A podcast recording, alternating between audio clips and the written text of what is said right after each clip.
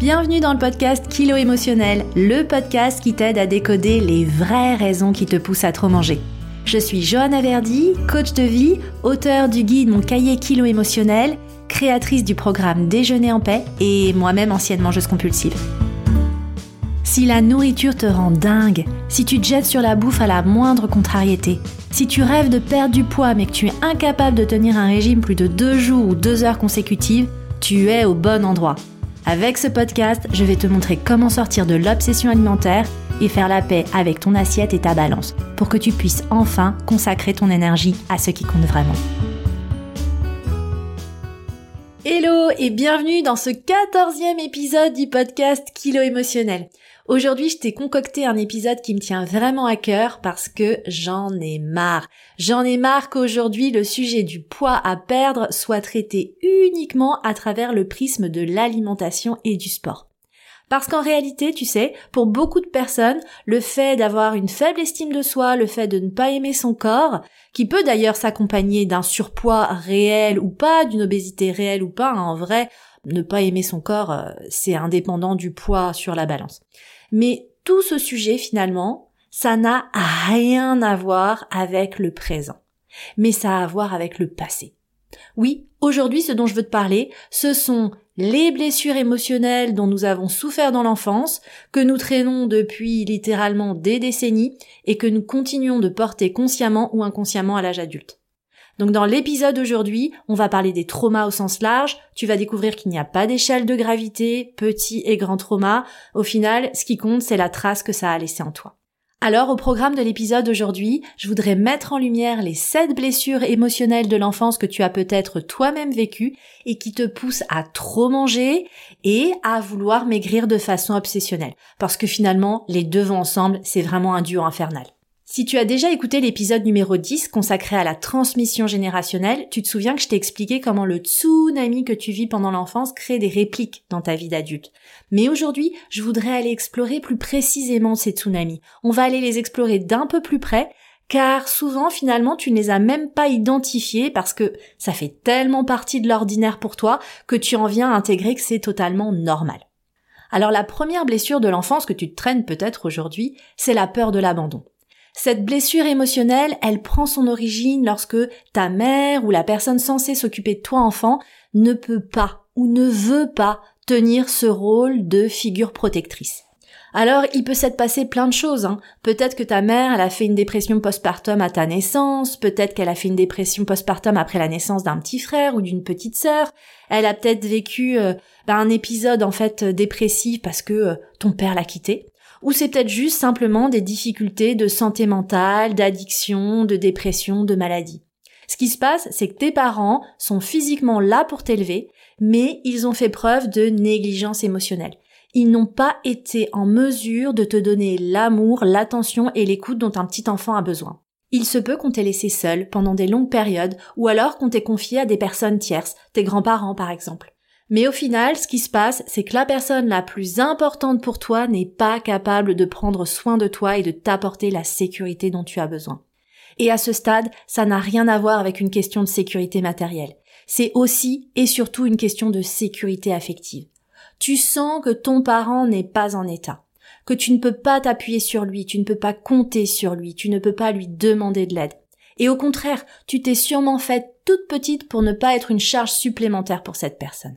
Si tu te reconnais et que tu as vécu une expérience d'abandon dans l'enfance, tu vas avoir tendance à manquer de confiance en toi et tu risques de développer des comportements de dépendance émotionnelle, car tu as peur d'être de nouveau abandonné.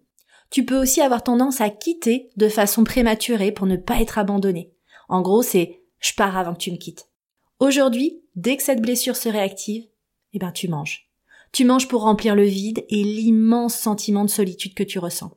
Et paradoxalement, sache que ce sentiment peut se réveiller même si tu es entouré, même si tu as une famille, un mari, des enfants. La seconde blessure de l'enfance qui t'accompagne peut-être aujourd'hui, c'est la violence intrafamiliale et globalement le chaos. La violence, ça laisse des traces. Alors évidemment, tu penses violence physique, violence sexuelle, et tu as raison. Car chaque jour, je vois des centaines de femmes qui luttent contre leur poids et contre leur relation à la nourriture à cause de violences, à cause d'inceste et à cause d'abus en tout genre qu'elles ont vécu plus jeunes. Mais le spectre de la violence, il est tellement plus large que ça. Il y a aussi la violence physique qui ne laisse pas de traces sur toi mais sur les autres. Peut-être que tu as vu ta mère se faire battre, un de tes frères et sœurs se faire battre. Il y a la violence psychologique, les brimades, les humiliations, les privations. J'ai une cliente qui me racontait comment son beau-père mettait des cadenas sur les placards pour les priver de nourriture, elle et sa sœur. À respectivement 15 et 16 ans, elles se sont enfuies et se sont mises à manger sans relâche tout ce dont elles avaient été privées. Aujourd'hui, à 52 ans, infirmière, mère de famille accomplie, elle ne comprenait toujours pas pourquoi elle était aussi accro à la bouffe. Et puis, dans le spectre de la violence, il y a aussi les violences considérées comme acceptables. Tu sais, les gifles, les fessées, mais qui en fait ne le sont pas, car elles font simplement régner la peur et elles nous font intégrer que seul le plus fort a raison. Et puis, il y a aussi le cas de la violence ponctuelle. Tu sais, c'est un parent qui, un jour, pris par ses problèmes financiers ou professionnels, pète littéralement un câble dans un excès de violence, une sorte de méga explosion de colère. Une cliente que j'accompagne en coaching individuel me racontait comment un soir, alors qu'elle avait 8 ans, elle était sortie de table sans demander la permission pour aller chercher sa poupée. Son père est entré dans une colère noire qu'elle ne lui connaissait pas et s'est mis à la frapper violemment à coups de ceinture. Aujourd'hui, elle tremble dès qu'elle entend un homme enlever sa ceinture. Ces séquelles, tu les portes malgré toi à l'âge adulte, et pour te protéger, tu as développé des comportements qui sont parfois contradictoires. Par exemple, tu peux ne pas être à l'aise avec la colère. Tu as peur des gens qui se mettent en colère et tu essayes à tout prix d'aller dans le sens du vent pour ne fâcher personne, quitte à te sacrifier. Hein, tu veux éviter les conflits à tout prix et tu es prête à dire finalement que c'est ta faute, à endosser la responsabilité juste pour calmer le jeu. Peut-être aussi que tu ne sais pas gérer ta propre colère et que toi-même tu exploses facilement. Surtout quand tu ne dis rien et que, comme une cocotte minute, tu finis par exploser. Et souvent tu t'en veux après. Ou alors les autres ne te comprennent pas et ça te renvoie une mauvaise image de toi.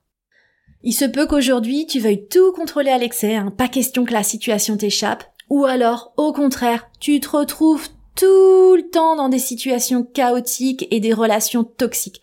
Car finalement, le chaos, c'est ce qui est le plus familier pour toi. La troisième blessure de l'enfance que tu portes peut-être encore, c'est la blessure de rejet. Parfois, ce sont les parents qui te rejettent, qui t'ont rejeté parce que t'es pas né au bon moment, parce que tu n'étais pas désiré, ou parce que parfois tu es exactement comme ton autre parent, donc t'entends des petites phrases du genre ah mais toi t'es comme ton père par exemple. Mais le plus souvent, ce sont les camarades qui t'ont rejeté. Hein. Ça va être des moqueries ou du harcèlement que t'as connu dans le milieu scolaire. T'as reçu des surnoms, des sobriquets, des moqueries, des messes basses quand tu passes, des choses dites dans ton dos. T'es pas choisi dans l'équipe de sport, t'es pas invité aux anniversaires. Et tout ça, ça peut être à cause d'une différence physique, d'un handicap, de ta classe sociale ou peut-être de tes facilités en classe. Le fait que ce rejet se répète de façon constante, ça va créer un processus d'auto-rejet, une disqualification de toi-même. Tu as l'impression que tu ne seras jamais assez, que tu ne pourras jamais faire assez dans la vie, au travail, dans les études ou dans les relations amoureuses.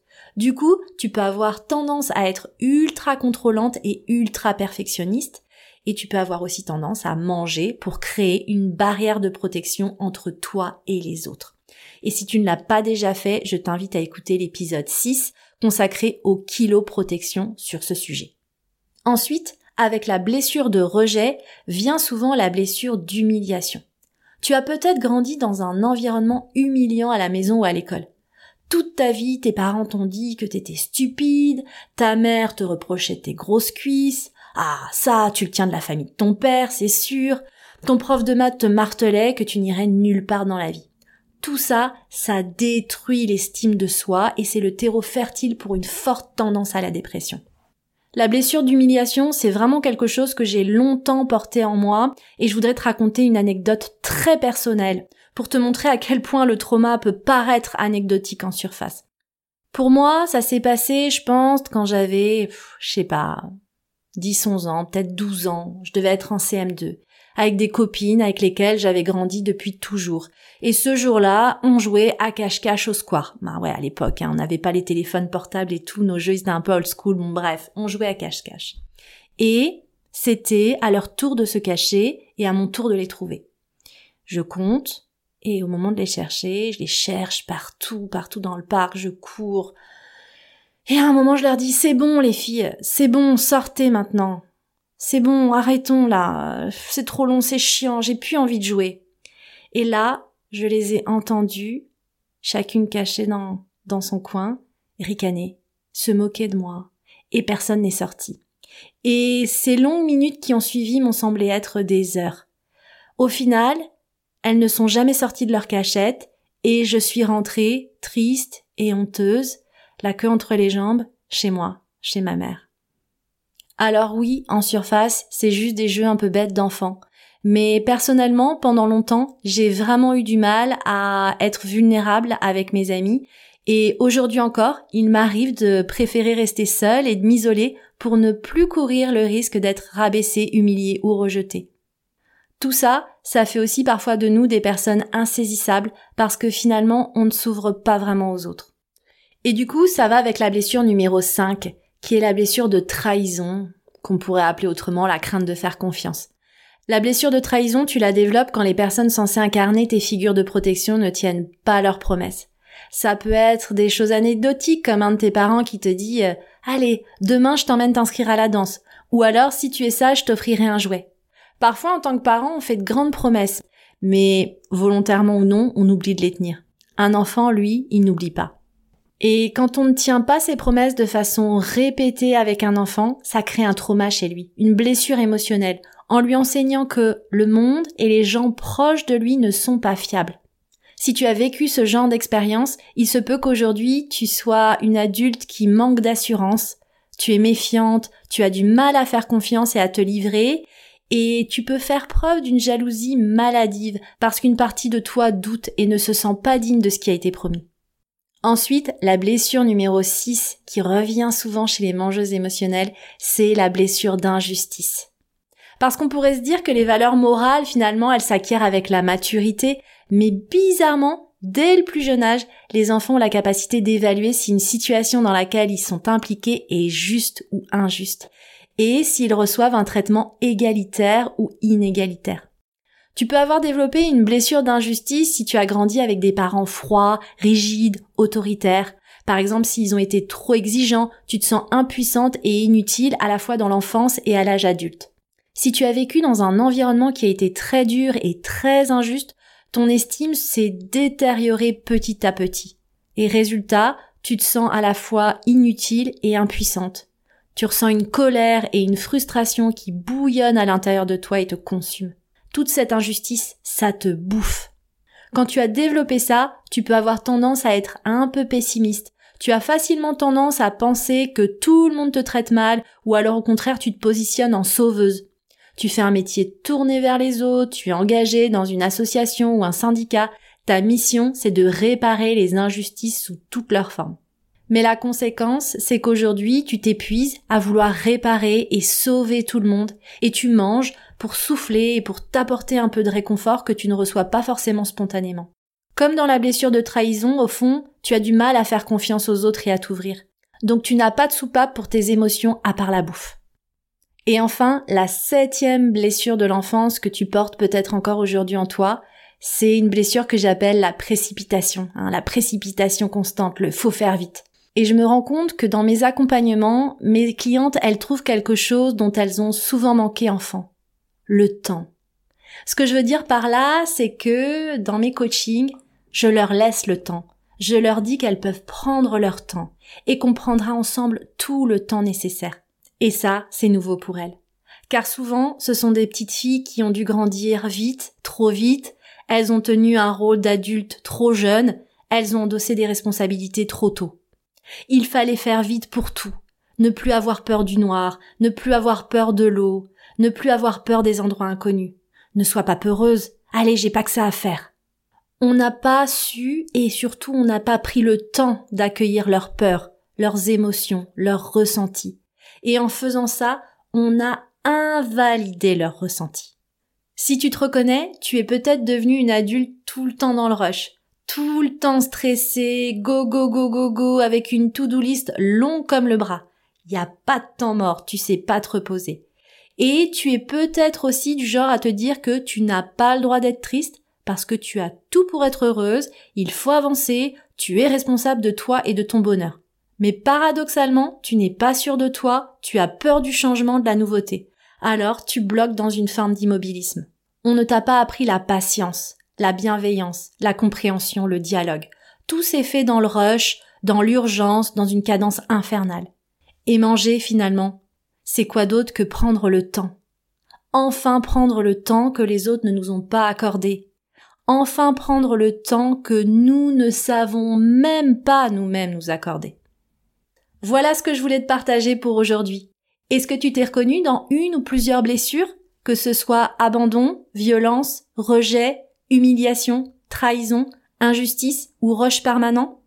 Parce que je ne le répéterai jamais assez, la prise de conscience, c'est la première étape la plus importante pour te permettre enfin de te décoller de toi-même et de choisir un autre chemin que celui que tu prends automatiquement pour l'instant. Tu as aimé cet épisode? Alors n'oublie pas de soutenir le podcast avec tout simplement une pluie d'étoiles ou un commentaire sur ta plateforme d'écoute préférée. C'est tout simple, mais ça permet vraiment de booster la visibilité de ce programme auprès des personnes qui en ont besoin. Et évidemment, on se retrouve la semaine prochaine avec un nouvel épisode qui va accompagner ton été. La semaine prochaine, je t'expliquerai pourquoi les Français prennent en moyenne 3 à 5 kilos pendant l'été, pourquoi tu es particulièrement à risque si tu es une mangeuse émotionnelle et évidemment comment éviter que ça arrive. Un épisode à ne pas louper si tu es sur le point de partir en vacances. Je te remercie pour ta présence et je te donne rendez-vous au prochain épisode.